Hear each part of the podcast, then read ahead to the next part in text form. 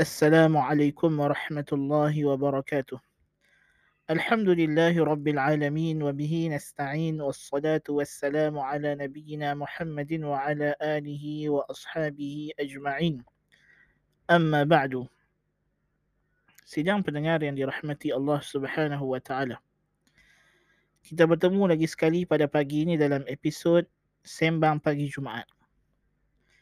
Pada episod yang lepas, kita telah pun menelusuri sejumlah dalil berkenaan dengan kebatilan teori evolusi, iaitulah evolusi Darwin ataupun macroevolution.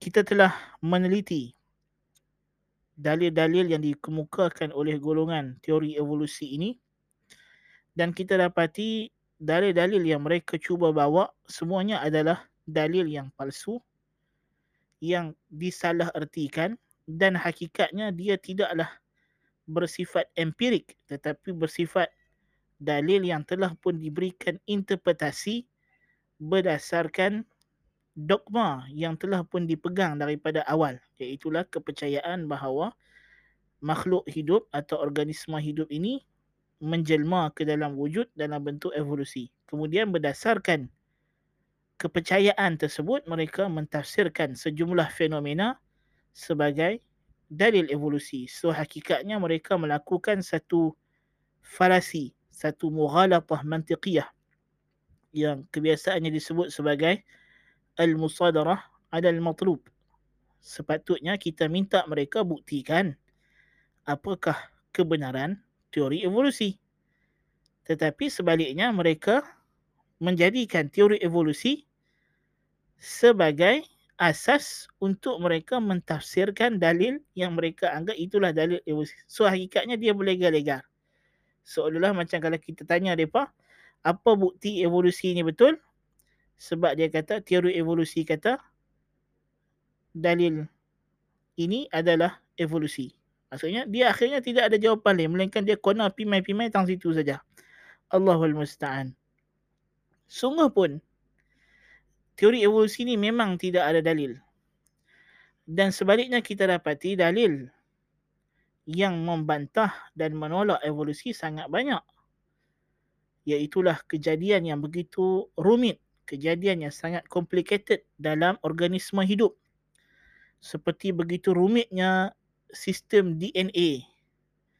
Dan sebahagian saintis atau biologis mengemukakan hujah bahawa setiap organ dalam organisma hidup, setiap bahagian dalam sel, dalam DNA, dalam molekul, semuanya sangat penting. Yang mana jikalau ada bahagian yang hilang atau tidak wujud, akan menyebabkan sel itu akan rosak, binasa dan tidak mungkin boleh berfungsi. Kalau kita umpamakan perangkap tikus. Kalau perangkap tikus dicabut satu spring, tentulah ia dah tak boleh berfungsi. Sebagai misal, maka hakikatnya begitulah sel dalam badan kita ini. Setiap juzuknya begitu penting. Kemudian kita dapati, sel ini kalau dibiarkan, kalau ditanggalkan dan dibiarkan, dia tidak akan ambil masa yang lama, melainkan dia akan rosak. Dia akan reput. Daging kalau kita biarkan tidak disimpan dalam peti ais dan sebagainya, dia akan rosak, dia akan reput kerana sel dia akan mereput. Sedangkan teori evolusi mengatakan untuk satu sel ini berkembang menjadi makhluk organ yang lebih rumit memerlukan jutaan tahun. So, bagaimana dengan bukti yang kita nampak, bukti yang kita ada? Sel tidak boleh bertahan dengan begitu lama. Manusia yang mati hanya beberapa jam, dia sudah akan mula mereput dan membusuk. Itu manusia. Haiwan-haiwan juga sama. Tumbuh-tumbuhan juga sama. Bunga akan layu dalam masa berapa lama? Bagaimana? Sedangkan evolusi mengatakan dia memerlukan jutaan, bilion tahun untuk benda ini berkembang. Tetapi kita dapati setiap organisma hidup, jikalau telah dicabut, telah ditanggalkan daripada bahagiannya yang lain yang dia perlukan untuk dia hidup, maka dia tidak akan mengambil masa yang lama, dia akan rosak, dia akan musnah dan binasa. So tidak ada masa yang cukup untuk dia berevolusi.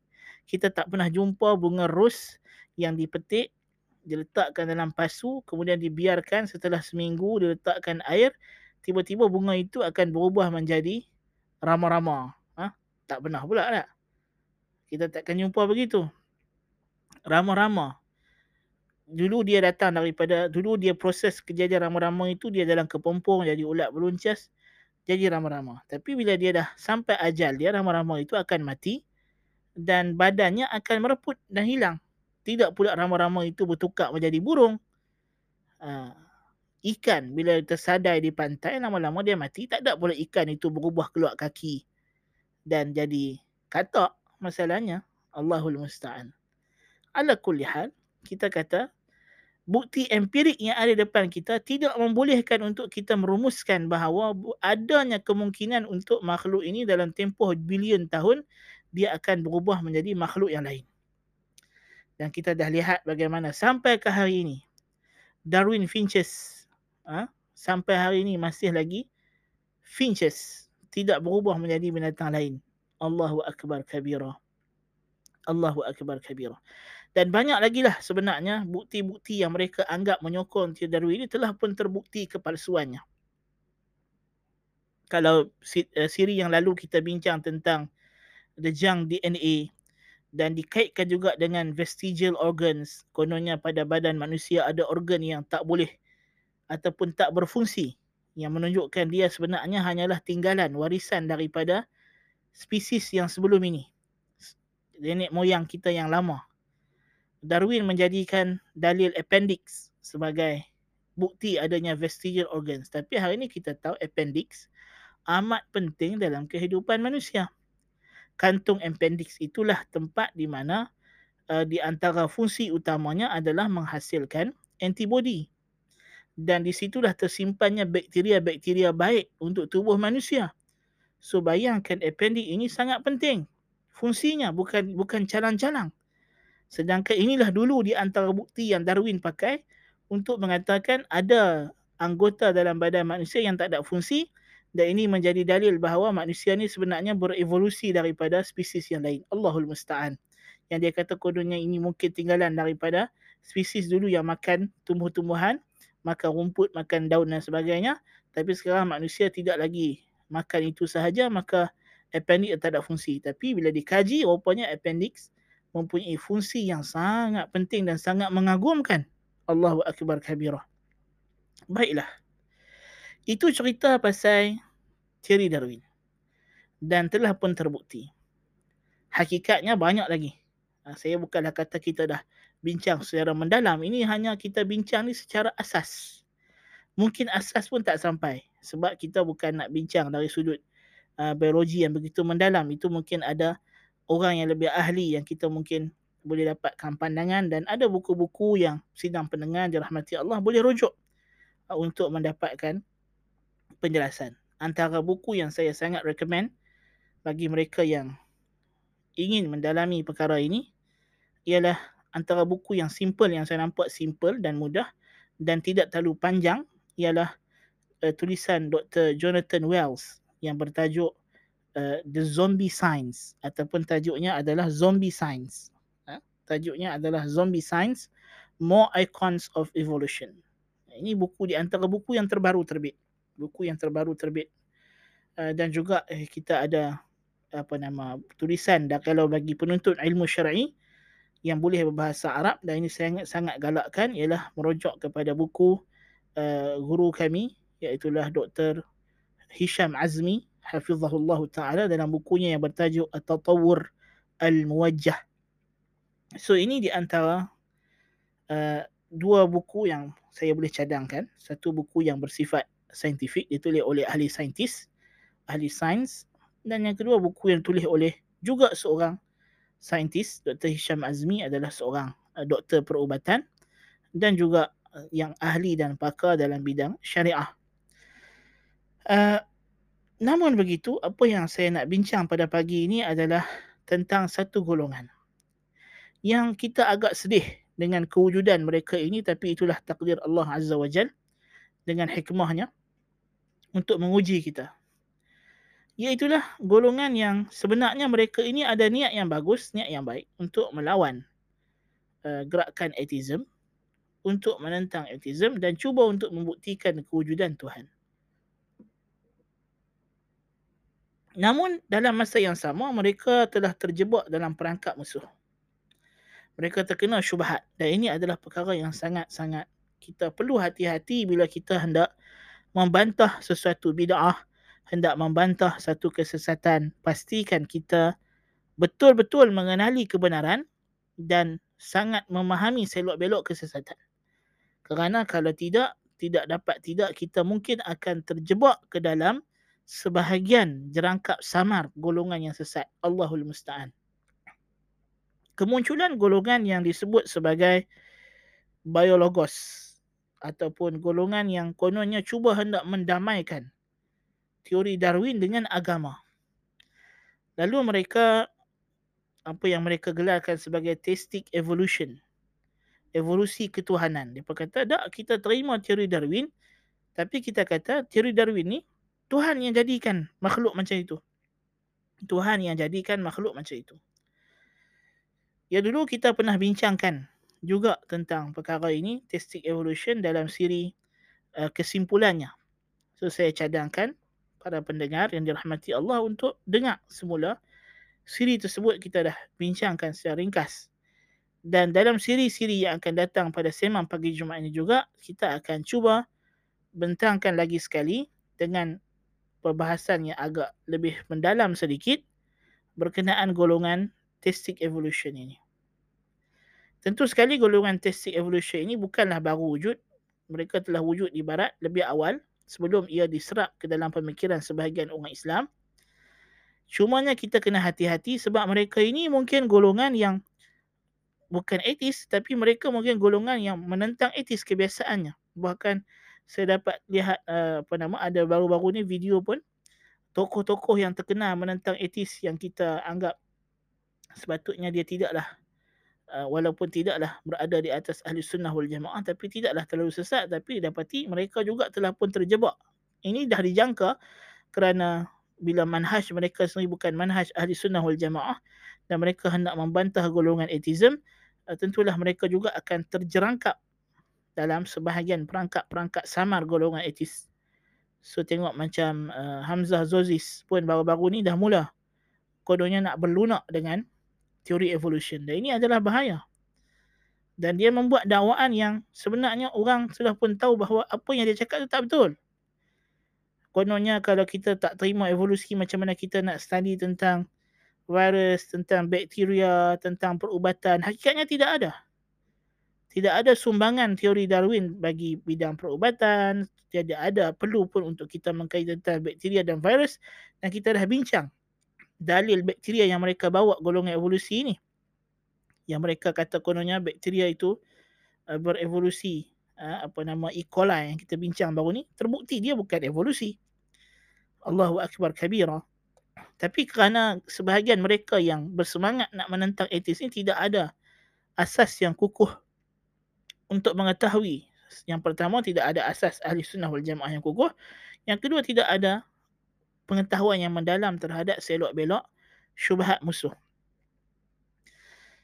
Jadi ada golongan Islam yang kita tak nafikan mereka ni ada niat yang baik dan mereka gagal untuk menjawab syubhat-syubhat daripada golongan Darwinism, Allahul Musta'an. Lalu mereka cuba hendak mendamaikan pemikiran Darwinism dengan agama. Hakikatnya ini bukan langkah yang betul. Kerana Darwinism seperti yang kita sebutkan sendiri adalah kepalsuan. Dia bukan hakikat, bukan kebenaran. Dan dia sendiri tidak establish sebagai fakta. Dia hanyalah andaian. Seperti yang disifatkan oleh pengasasnya sebagai grievously too hypothetical. Sangat-sangat bersifat hypothetical, sangat-sangat bersifat andaian. Kalau ini adalah sifat yang diberi oleh pengasas teori ini kepada teorinya, kenapa kita terhegeh-hegeh untuk mendamaikan pseudo sains ini dengan agama. Allahul Musta'an. Tetapi apa yang kita perlu faham? Kenapa kita tak boleh terima teori Darwin sebagai satu tafsiran bagi agama atau tafsiran bagi Al-Quran? Ada beberapa perkara. Yang pertama sekali, asas yang paling utama yang kita kena jawab. Adakah hakikatnya isu yang dibincangkan oleh teori Darwin iaitulah the origin of species, the origin of life? Adakah hakikatnya tajuk ini, topik ini dalam lingkungan bidang sains empirik? Ini soalan yang kita kena jawab dulu. Adakah sekarang tajuk yang you nak bincang ini, the origin of life, the origin of species, origin, asal, bagaimana datangnya makhluk hidup, adakah ini bidang sains? Yang kita maksudkan dengan sains ini, sains empirik, sains fizikal, yang mengkaji benda yang nampak, yang boleh dicapai dengan panca indera. Adakah ini sains? So, pertama sekali kita kena jawab, adakah isu yang dikaji oleh teori Darwin ini memang isu sains? Kita akan dapati jawapannya ia bukan isu sains. Sains hanya boleh mengkaji apa yang telah ada. Dia tidak boleh mengkaji apa yang belum ada atau sesuatu yang belum wujud. Dia hanya boleh mengkaji apa yang wujud. Apa yang belum wujud, sains hanya boleh membuat andaian. Andaian berdasarkan pemerhatian. Dan andaian inilah yang disebut sebagai teori atau tafsiran. Sebab itulah kita dapati banyak teori sains berubah-ubah dari satu masa ke satu masa. Bukan kerana tidak ada fakta, tetapi pengetahuan kita terhadap sesuatu benda terdedah kepada perubahan kerana kita sentiasa mempunyai kelemahan dalam mengkaji.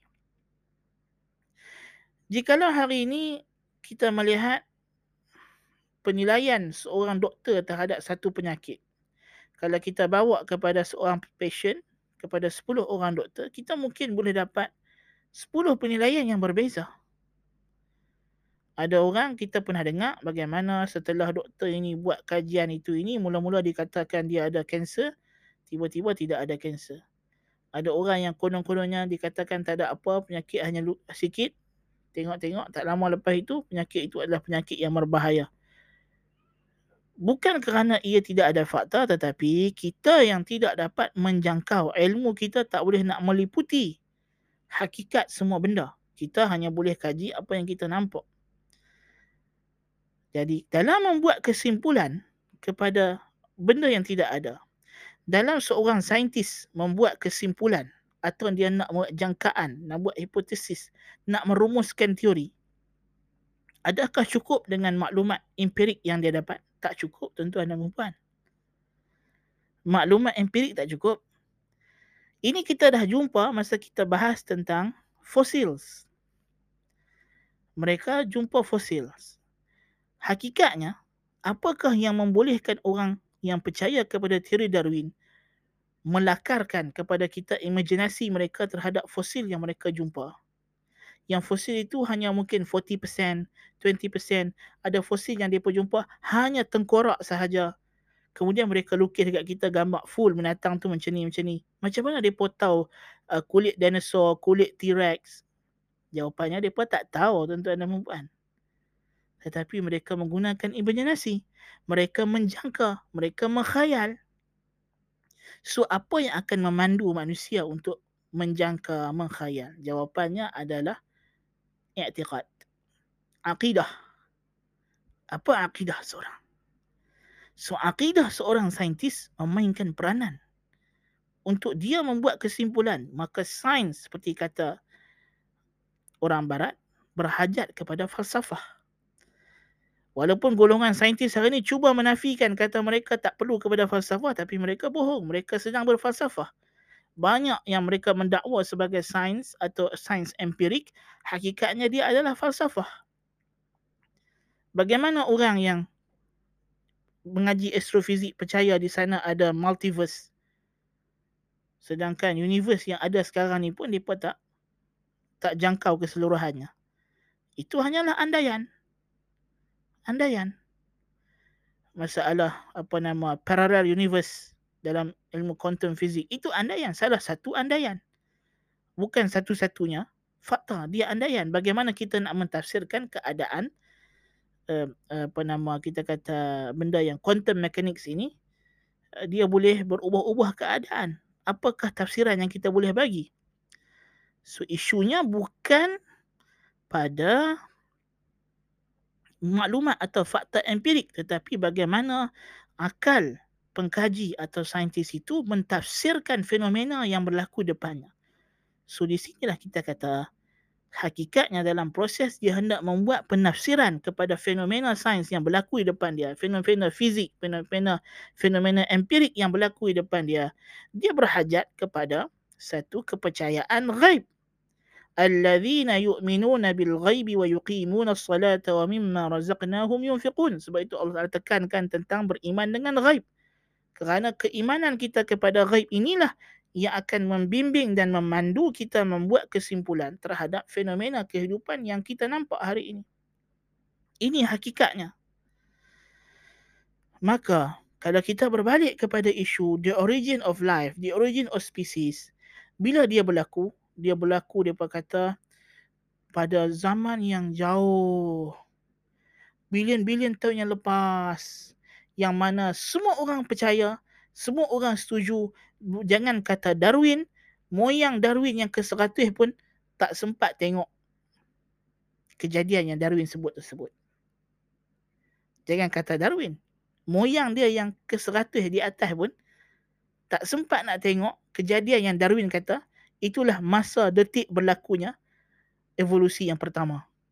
So tidak ada siapa pun yang hadir. So dia adalah benda ghaib. So as long as dia benda ghaib, maka dia bukan bidang sains empirik. Maka benda ghaib kita kena kembalikan kepada siapa? Kita kena kembalikan kepada alimil ghaibi wasyahadah, kepada yang maha mengetahui tentang yang ghaib dan yang nampak. Siapakah dia? Tidak lain tidak bukan hanya satu yang Maha Esa, Allah Azza wa Jalla. Maka hakikatnya persoalan bagaimana bermulanya kehidupan adalah persoalan ghaib yang merupakan bidang otoriti tunggal dan mutlak wahyu ilahi, yang kita hanya boleh capai dengan khabar, dengan perkhabaran. Tuan-tuan, 10 tahun yang akan datang, cucu cicit kita, bagaimana mereka nak tahu tentang pandemik COVID-19? 100 tahun lagi yang akan datang, bagaimana generasi 100 tahun ke depan akan tahu tentang pandemik COVID-19 yang berlaku pada hujung 2019 dan memakan seluruh tahun 2020 ini? Mereka tidak hadir.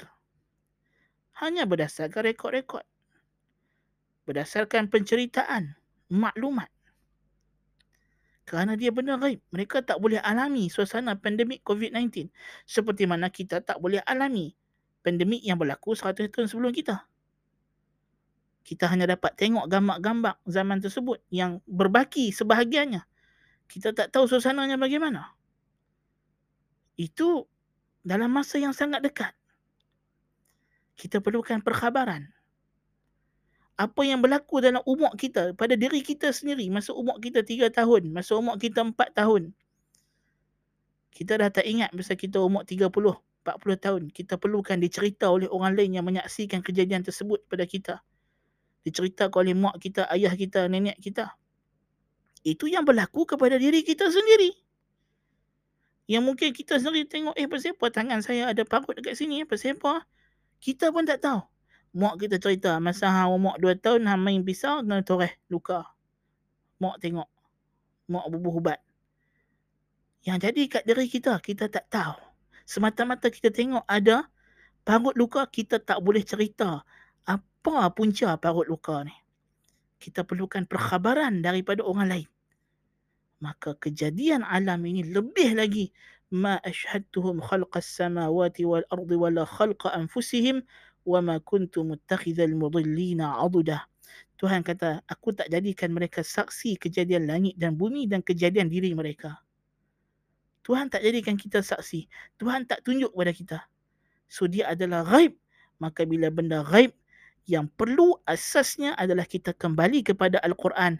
Bukannya Al-Quran dihukum dengan andaian-andaian yang di luar daripada bidang, yang tak kena dengan bidang dia sebenarnya. Allahul Musta'an.